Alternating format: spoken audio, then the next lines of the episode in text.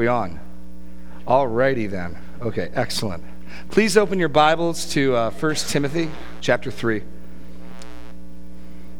And we're going to close out the chapter um, and really close out a whole section of the letter this morning, God willing. So let's read 1 Timothy chapter 3, verses 11 through 16.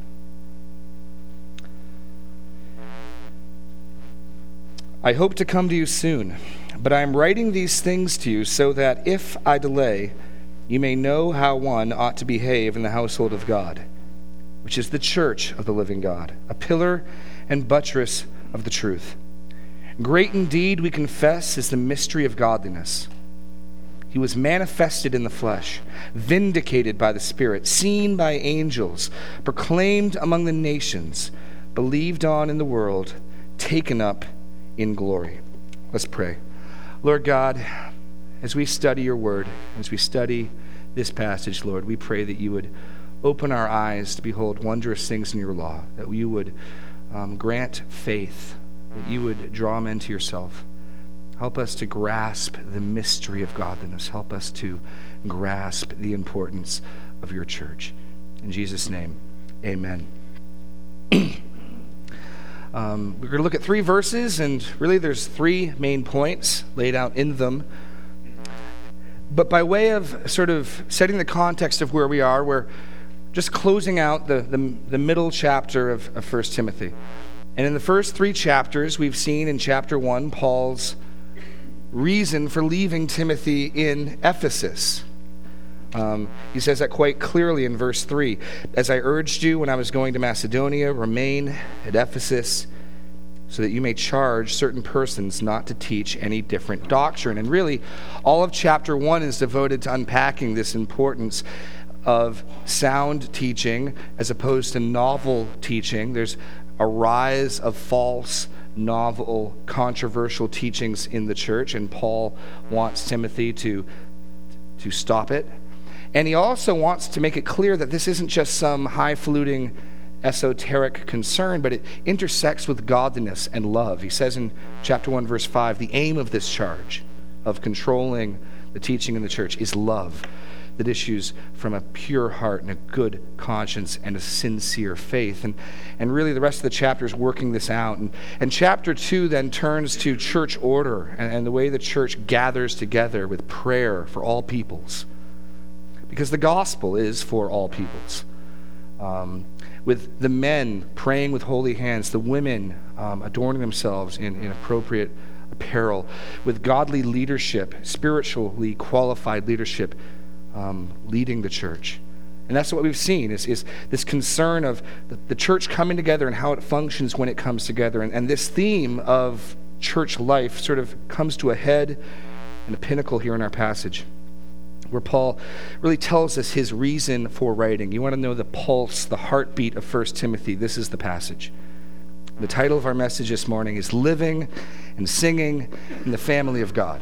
Living and Singing in the Family of God. And so we're going to look at this verse by verse. Three points. First, we see Paul's fierce concern for the church. Paul's fierce concern for the church. And he just lays it out there in verse 14 I hope to come to you soon. But I'm writing these things to you so that if I delay, you may know how one ought to conduct, ought to behave in the household of God, which is the church of the living God, a pillar and buttress of the truth. So Paul is in Macedonia, and Paul is in Ephesus. And Paul has left him there to do a function. When he left them, the function was to control teaching. And now Paul hopes and plans to return but he's so concerned for the church at Ephesus, he's so passionate about them that that's not good enough. What if he's delayed? What if he doesn't return in time? The content that he has to communicate, the things that he wants done are of such a priority that he needs to write this letter.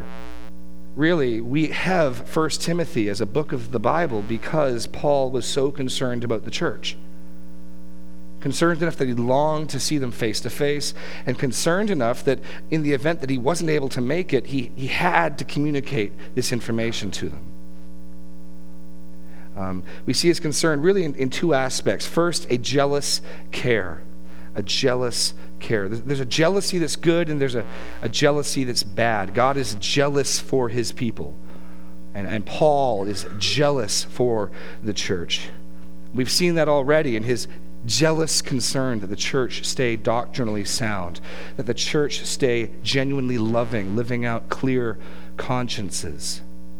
Paul is jealous for the church. He's passionate about the church. In fact, when he lists his sufferings in 2 Corinthians, and you don't need to turn there, but he lists his sufferings. I want you to see what's at the top of the list in 2 Corinthians 11, defending his apostleship there against the so called super apostles at Corinth. He says, Are they Hebrews?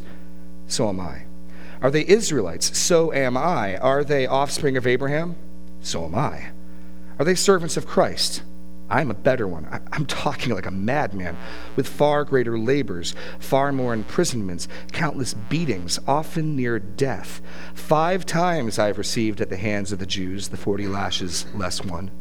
Three times I was beaten with rods. Once I was stoned. Three times I was shipwrecked. A night and a day I was adrift at sea on frequent journeys, in dangers from rivers, dangers from robbers, dangers from my own people, dangers from Gentiles, danger in the city, danger in the wilderness, danger at sea, danger from false brethren. In toils and hardships, through many a sleepless night, in hunger and thirst, often without food, in cold and exposure. And then verse 28. And apart from these other things, there is the daily pressure on me of my anxiety for all the churches. Who is weak and I am not weak? Who is made to fall and I am not indignant? Do you get that? This is a man who's been whipped, beaten, imprisoned, stoned, constantly in danger, constantly under attack. As you read through the book of Acts, there are mobs of Jews who follow him from city to city to persecute him. And he says, aside from all of that, there's his concern for the church. I mean, get the Apostle Paul's heart for the local church.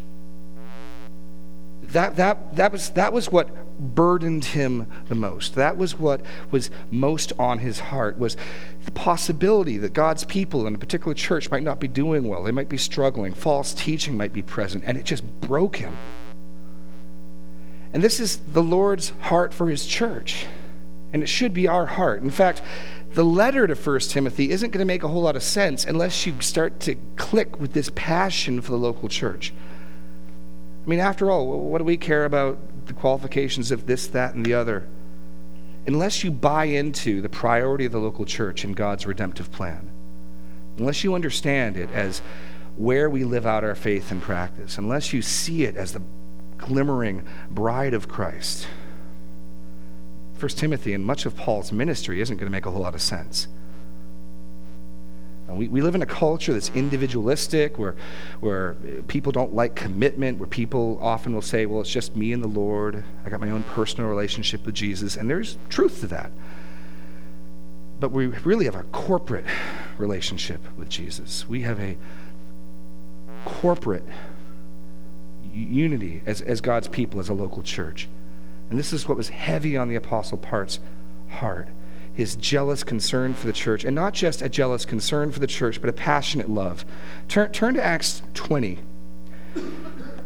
This is the last time that he met with the leaders in Ephesus. We read this a few weeks ago, but it's, it's helpful to see it again.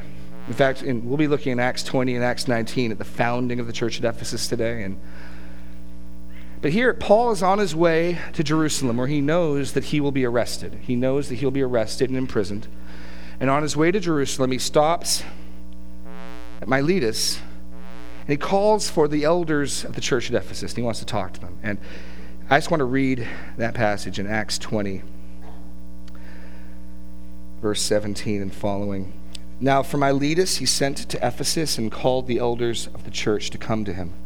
And when they came to him, he said to them, You yourselves know how I lived among you the whole time, from the first day until I set foot in Asia, serving the Lord with all humility, with tears, with trials that happened to me through the plots of the Jews, how I did not shrink from declaring to you anything that was profitable, and teaching in public, and from house to house, testifying to Jews and Greeks repentance towards God and faith in our Lord Jesus Christ And now, behold, I am going to Jerusalem, constrained by the Spirit, not knowing what will happen to me, except that the Holy Spirit testifies to me in every city that imprisonment and afflictions await me.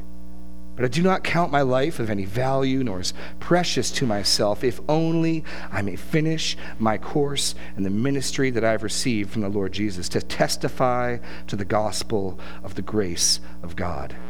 And now, behold, I know that none of you among whom I have gone about proclaiming the kingdom will see my face again. Therefore, I testify to you this day I am innocent of the blood of you all. For I did not shrink from declaring to you the whole counsel of God. Pay careful attention to yourselves, to all the flock, in which the Holy Spirit has made you overseers to care for the church of God, which he obtained with his own blood. I know that after my departure, fierce wolves will come in among you not sparing the flock. And from among your own selves will arise men speaking twisted things to draw away the disciples after them. Therefore, be alert. Remember that for three years I did not cease night or day to admonish everyone with tears. Now I commend you to God and to the word of his grace, which is able to build you up and give you the inheritance among all who are sanctified. I coveted no one's silver or gold or apparel yourselves know that these hands ministered to my necessities and to those who are with me. In all things, I have shown you that by working hard in this way, we must help the weak. Remember the words of the Lord Jesus, how he said himself, It is more blessed to give than to receive. And when he said these things, he knelt down and prayed to them all. And there was much weeping on the part of all. They embraced Paul and kissed him, being sorrowful most of all because of the word he had spoken. They would not see his face again, and they accompanied him to the ship. This man loved this church. You get that night and day over three years, teaching them, exhorting them with tears. This is a man who loved the church. He's, he's concerned for the church's purity, and he loved these people. And they loved him. And this, this again, is the important relationship in the local church. This concern and love for the body of Christ. And it oozes out of Paul and his pen. And it's God's heart for the church, and it should be our heart for the church. A fierce concern for the local church. Well, turning back to uh, 1 Timothy, let's move on to our second point fitting conduct in the church. Fitting conduct in the church.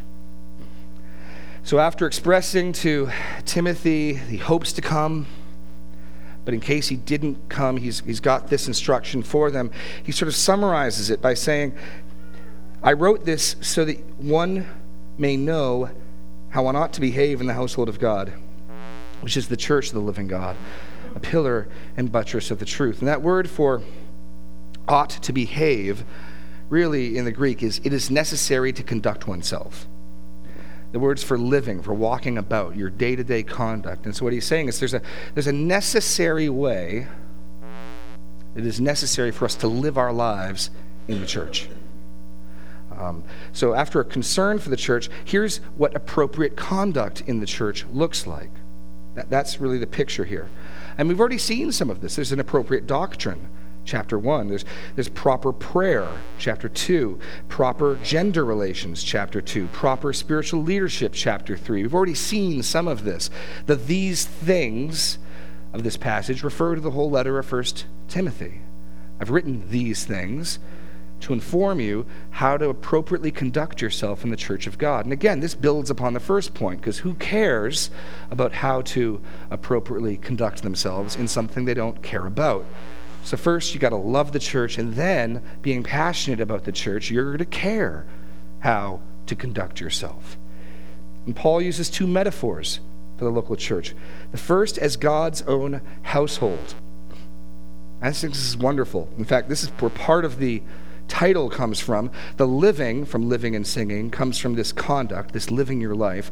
And God's own household is sets up the family of God. God's own household. And this is piggybacking on this phrase for household that's appeared three times in this chapter.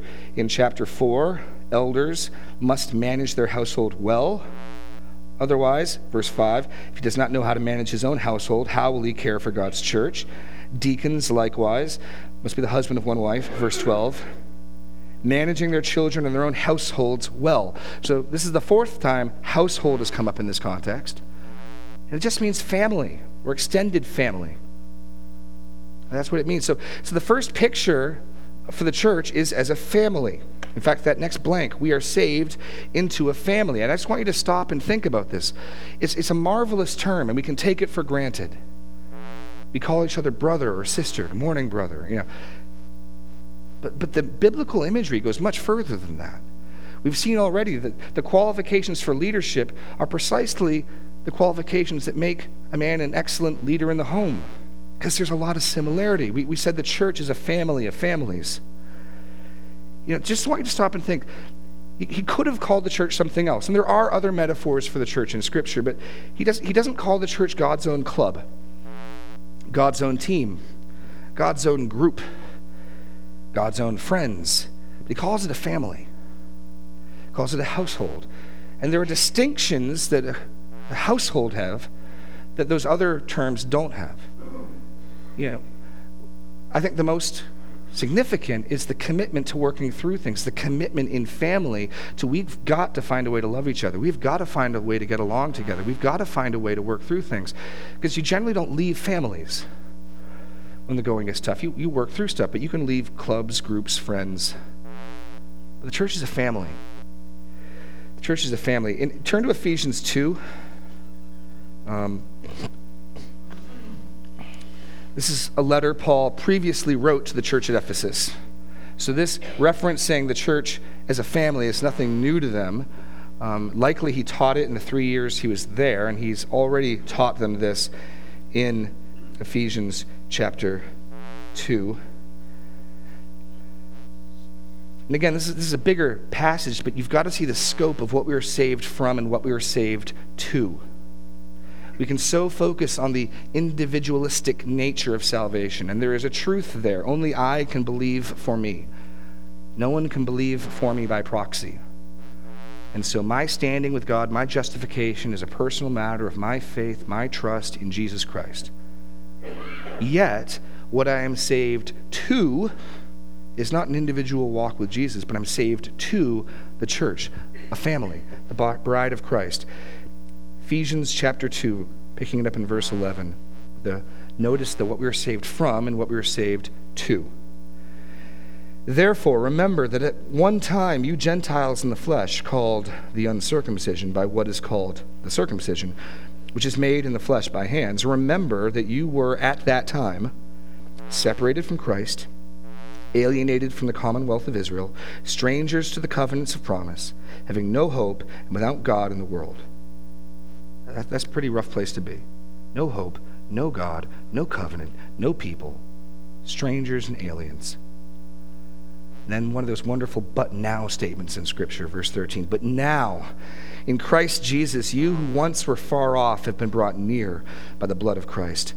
For he himself is our peace, who has made us both one, and has broken down in his flesh the dividing wall of hostility, by abolishing the law of commandments expressed in ordinances, that he might create in himself one new man in place of the two, so making peace and might reconcile us both to God in one body through the cross, thereby killing the hostility. And he came and preached peace to you who are far off and peace to those who are near. For through him we both have access in one spirit to the Father.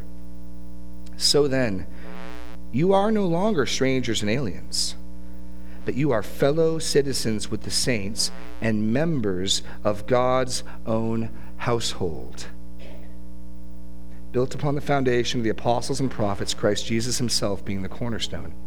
You once were without a people, without a covenant, without a God, without a hope, without promises, and through the redemptive work of Jesus Christ, you have been brought near, and now we are members of God's own household. You see what we've been saved to. And so in the New Testament, it's unthinkable for a person to be a born again believer in Jesus Christ and not passionately concerned with the local church. Because that's what we were saved into. We were saved into the church. God's glory is displayed, and we're going to see in the next line as the church becomes the pillar and buttress for the truth.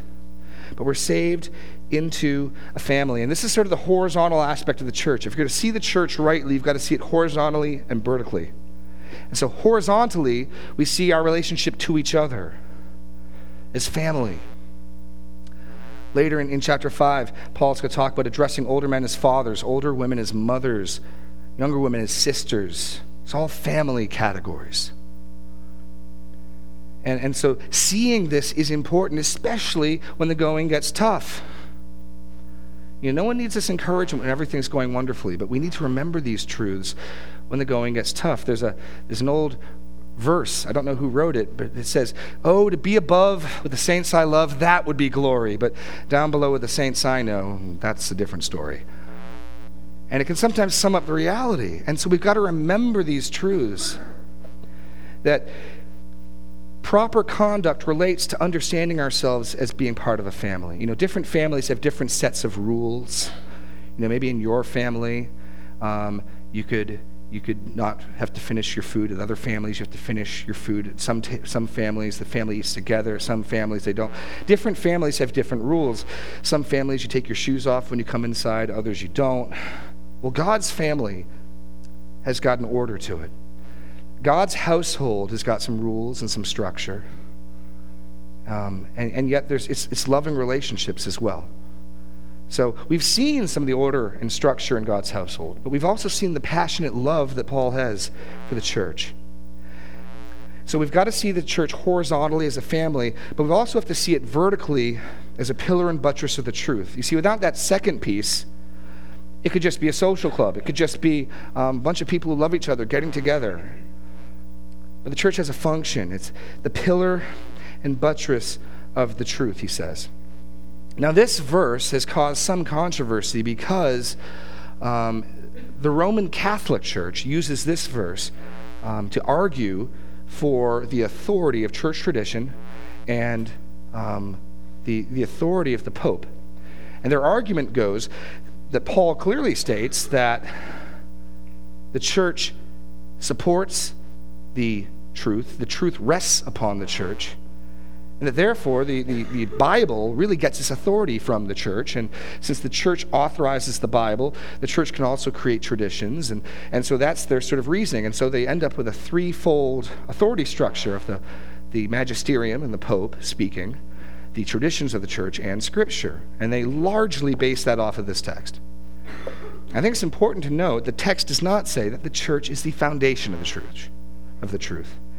It says the church is a pillar and buttress of the truth. Pillars and buttresses are support structure, they're not foundations. They're not foundations. In fact, speaking about this, John Stott says um, the purpose of pillars is not only to hold the roof firm, but to thrust it up high so that it be clearly seen even from a distance, just so the church holds the truth aloft, so that it is seen and admired by the world. Indeed, as pillars lift a building high while remaining themselves unseen, so the church's function is not to advertise itself, but to advertise and display the truth. Thus, the truth that the church is a pillar of is not so much a doctrinal truth as a practical truth. Over against the Roman Catholic view that the church determines truth, the Bible teaches that the church displays truth. And those are the blanks. The church does not determine truth, we receive it from God. We don't determine it, we don't make truth. We recognize truth when we see it. But it displays the truth. The church does not determine truth, it displays the truth. And that's a really important distinction. We have the noble task of being support structure to help put the truth on display. The truth here is simply a summary of Christian truth. And more specifically, gospel truth, which is where we're going in verse 16. And so, yes, we're, we're, the church is a family, and being a family, it, it brings a certain conduct that is necessary, behooving us to conduct ourselves in a certain way as family. But we also have to keep in mind that vertical relationship with truth, that because of the function of the church as the support structure to put the truth on display, to support the truth when it's under attack, that also behooves us to act a certain way and say, okay, how do we function this way? Well, first, we function this way as a church. It doesn't say any individual Christian is a pillar and support of the truth, but local churches are. They are in the way that they proclaim it, in the way that they learn it and live it, the way that they memorize it, meditate on it, share it, speak it, study it, defend it when it comes under attack. There are many ways that we can function as a support structure for the truth. This is why later we're told in, in Peter to always be ready to give it a defense of the faith. Always be ready to be that pillar, that, that buttress, that support structure that puts the truth on display for the world to see. This is a noble and high calling. The, the truth does not rest upon us. The foundation is not the church. The church is important support structure, but that is still a privileged position for us to be in to hold up the truth, to support the truth when it comes under attack, to display the truth. That, that's what we're called to do, to proclaim the truth in evangelism, to teach the truth in disciple making. Um, just about everything we have to do as the church centers around the truth.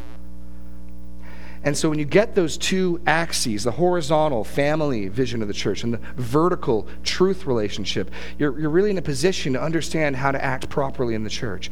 And I think the rest of this book of Timothy is going to sort of come into clear focus and make sense.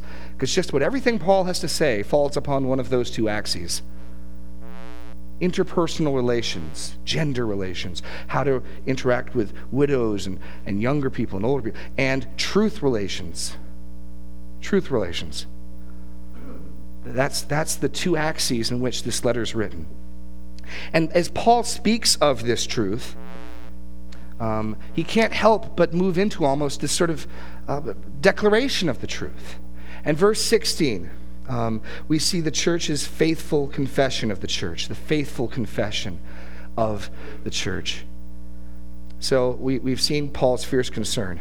We've seen the need for fitting conduct, and now we're going to see a faithful confession. A faithful confession. Paul says in verse 16, Great indeed, we confess, is the mystery of godliness. Now, that word for confess is, is homologamon, homo, same, logos, word, speech. And it means, in the plural, great is our confession. And again, this is something an individual can't do.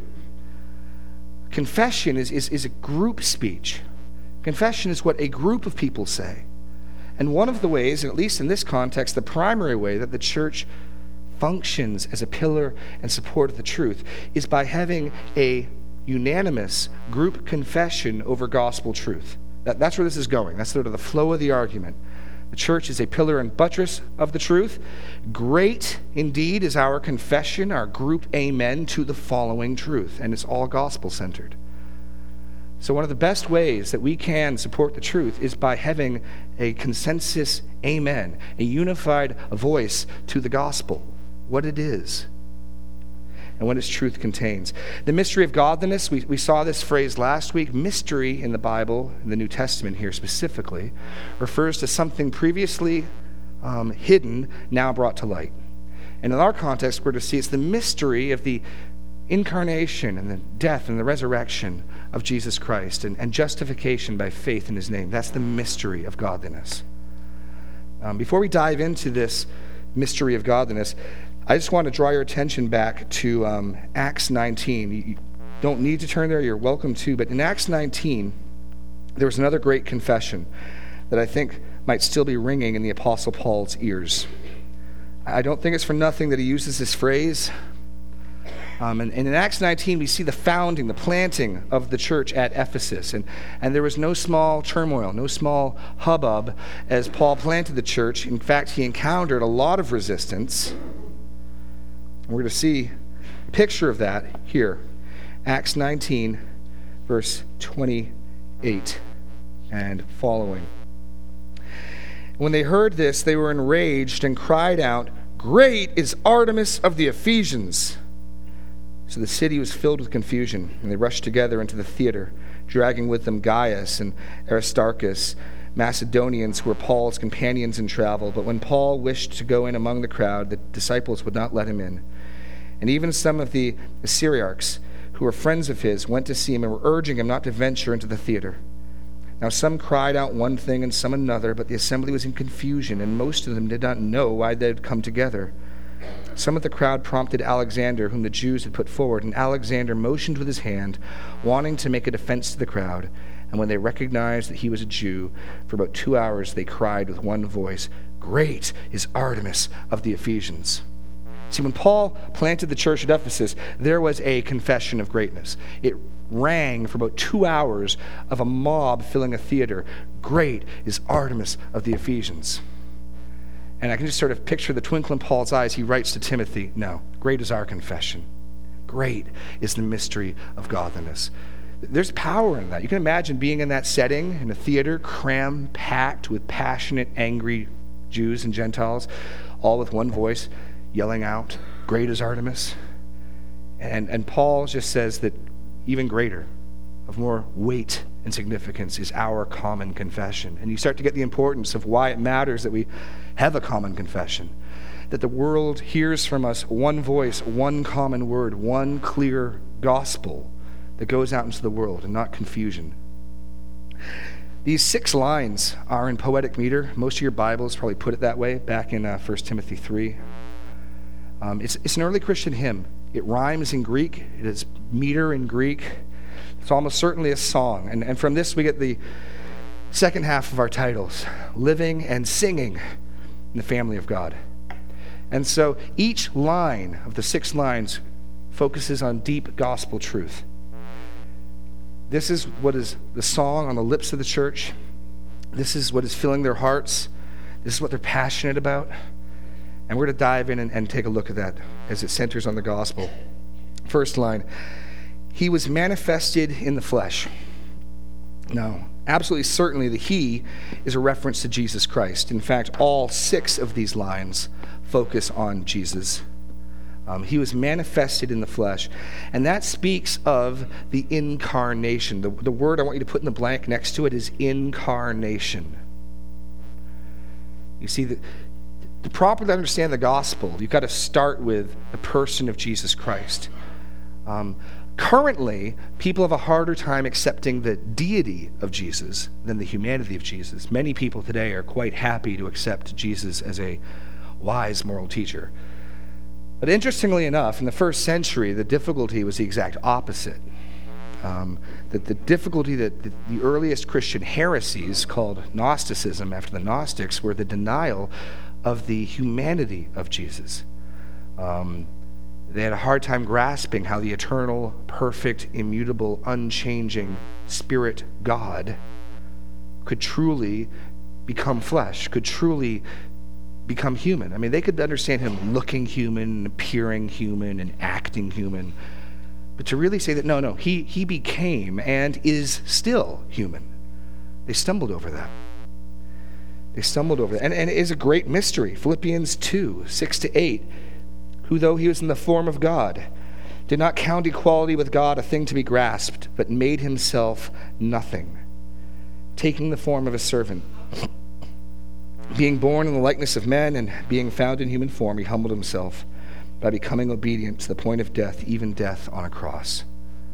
The mystery of godliness, our great gospel, starts with the eternal God, um, who was with God and was God and was at the Father's side entered into our world. John 1:14 puts it this way, the word became flesh and dwelt among us. This is a profound truth. It's what we celebrate every year at Christmas. The incarnation of the Son of God. And just understand what a, what a big step down that was for Jesus. It was such a big step down. Paul in Philippians just simply says he became nothing. Because the comparison to the glory and honor and majesty and privilege that he had in heaven with God the Father to being born in a stable, you might as well say he became nothing. That's how big the step down was. He entered into our world, he entered into our existence, he entered into our suffering. God, who had never felt pain, all of a sudden is exposed to the cold, expo- exposed to the sinfulness of this world. The eternal God, who holds all things together with the power of his word, is a helpless baby needing to be fed. That, that is a great mystery.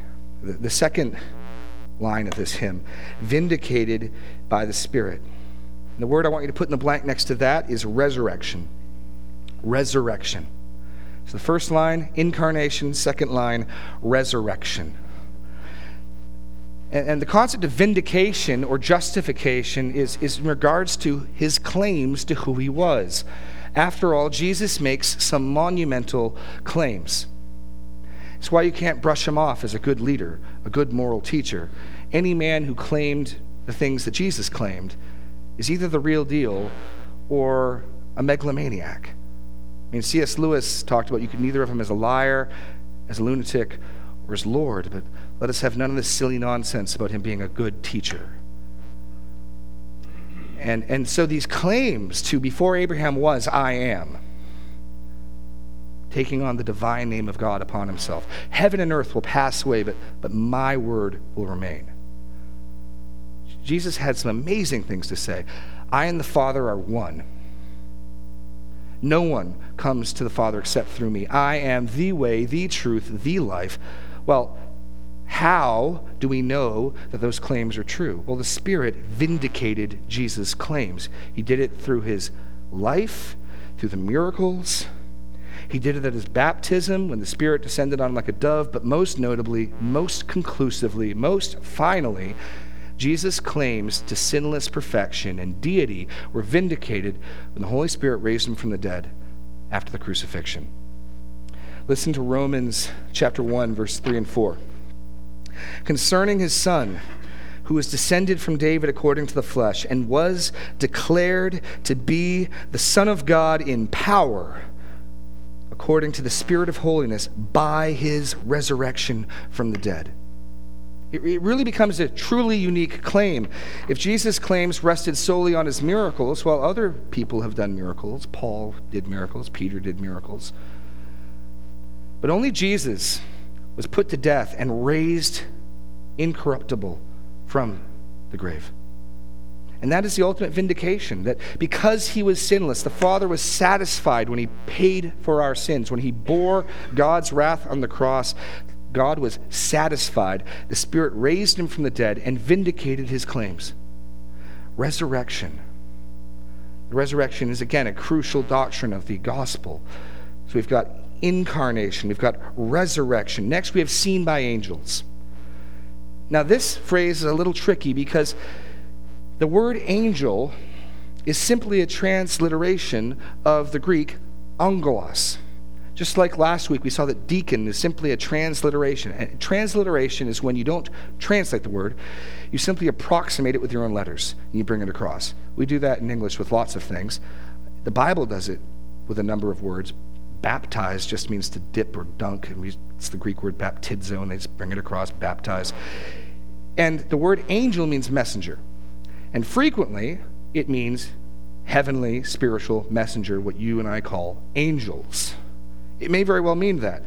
If you take that meaning, that this is referring to spiritual angels, then seen by angels refers to the angels involved in Jesus' life. They announced his birth, they ministered to him during the 40 days in the wilderness, and they were the first people at the resurrection declaring the resurrection. Um, however, I tend to think this is more a reference to the 500 plus messengers who saw the resurrection. Um, just simply could be those messengers. Um, either way, it's true. Jesus was seen by angels, Jesus was seen by over 500 witnesses who became gospel messengers. But in the flow of the song, I think it makes more sense to see it that way. This is the same way Paul develops his thought in 1 Corinthians 15, where he summarizes the gospel. 1 Corinthians 15, 3 to 7. I delivered to you as of first importance but I also received that Christ died for our sins in accordance with the Scriptures, that he was buried, that he was raised on the third day in accordance with the Scriptures, and that he appeared to Cephas, then to the twelve. Then he appeared to more than 500 brothers at one time, most of whom are still alive, though some have fallen asleep. Then he appeared to James, and then to all the apostles. You see, in the day and age when Paul's living, there are many living witnesses to the resurrection of Jesus. You see, we have to take it on the testimony of God's word. They, they could take it on the testimony of people you could sit down and talk to. And so I, I think that's what this is referencing. I couldn't die on that hill, but I think it's referencing those witnesses. And so the blank here, either way, is presentation. The Jesus' resurrection wasn't done secretly in a corner somewhere. It's done publicly. It was seen, it was witnessed. When the Lord raised him from the dead by the power of his Spirit, there were people there to see. Angels were present. Many witnesses were present. And so, if you follow the flow of this, you've got the eternal God enfleshed himself and became human in the incarnation. And he died on a cross for our sins, bearing God's wrath for our sins, absorbing the guilt and the shame, and was raised three days later, thus vindicating his claims at who he said he was, proving himself to be who he had said he was. And this resurrected Lord is seen by hundreds of people and angels, which then sets us up, point D, proclaimed among the nations. And you can write in the blank there, mission. See, because of the incarnation of the Son of God, and because of his bearing of God's wrath for our sin on the cross, and because of his resurrection, and because of the certainty of these facts due to the many witnesses, this message is to be proclaimed not just in Jerusalem, not just in Israel, but to the whole world, to all the nations. And, and, this, this is echoing back chapter 2, where prayers are made for all people because the gospel's for all people, here proclaimed among the nations. This, is reminiscent of the Great Commission go into all the world, disciplizing the nations, baptizing them, and teaching them to observe all that I command you, and lo, I am with you, even to the end of the age. This is the great mission of the church these, these truths have implications. And if points A, B, and C are true, then point D is a necessity. If the only living God has entered into space and time, has entered into humanity, and if he has lived a sinless life, and if he has died on a tree for our sins, and if he was raised from the dead, and if these facts are certain because many witnesses can testify to it, then we must tell the nations. Brings us to point E. It's believed on in the world. And, the blank you can put there is reception. And this is, of course, a critical point from our perspective. Up to this point, we've learned what has been done.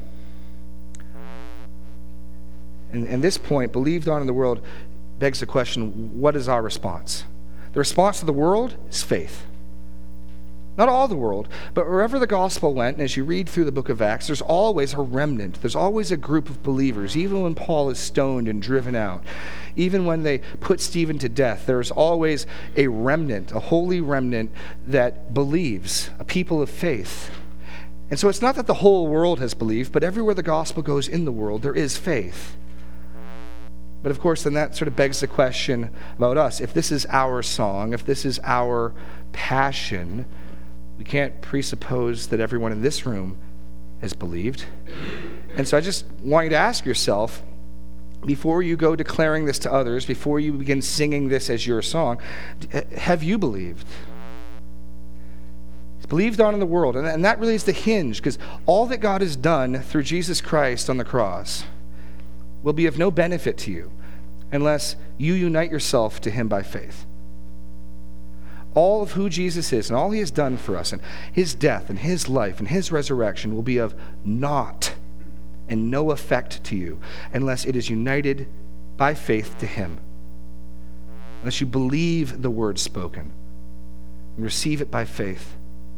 And that's what's happened in the world. And as people believe, they are justified, they are forgiven, they are brought into God's family, into the church, into the people of God. But it's, but it's an important point we can't skip over. So I ask you to consider that. And finally, point F, taken up to glory. Taken up to glory. And this, this is the doctrine of glorification.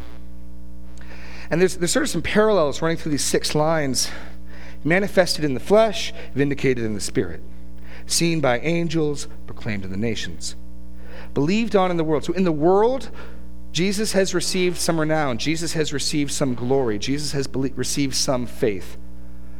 And in heaven, he's received all glory. See, it, it's up above and down below. Down below, the message is going out. God is bringing to himself a peculiar people of faith. and up above. Well, just turn to Philippians 2. We'll finish that passage and read about the exaltation of the Son of God. Sort of tying this sort of full circle from the incarnation to glorification in Philippians 2.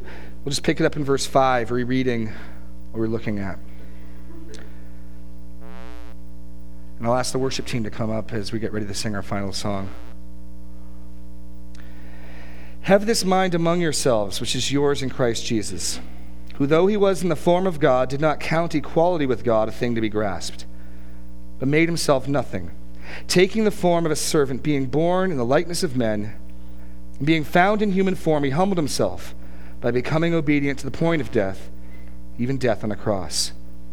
Therefore, God has highly exalted him and bestowed on him the name that is above every name, so that at the name of Jesus every knee should bow in heaven and on earth and under the earth, and every tongue confess that Jesus Christ is Lord to the glory of God the Father. See, whether or not you believe now in Jesus, your tongue will confess one day. Every tongue on earth and in heaven and under the earth will give him glory. The invitation now is to do it willingly. God's invitation to us all now is that we would gladly confess. Some knees will bow because they're broken with a rod of iron on that day. The gospel invites those who would willingly do that now. So, this is the song of the early church, and it should be our song. It's important that we take deep theology and put it to music. It's important that we sing truth to each other. It's important that these gospel truths roll off our lips, and in doing so, we function as that pillar and buttress of the truth. We declare it to the world, we put it on display, we protect it from attack. And so I think it's only fitting that we close our service this morning with a song that summarizes gospel truth. It's, it's one we've added recently. It's called the Gospel Song. Please stand and sing.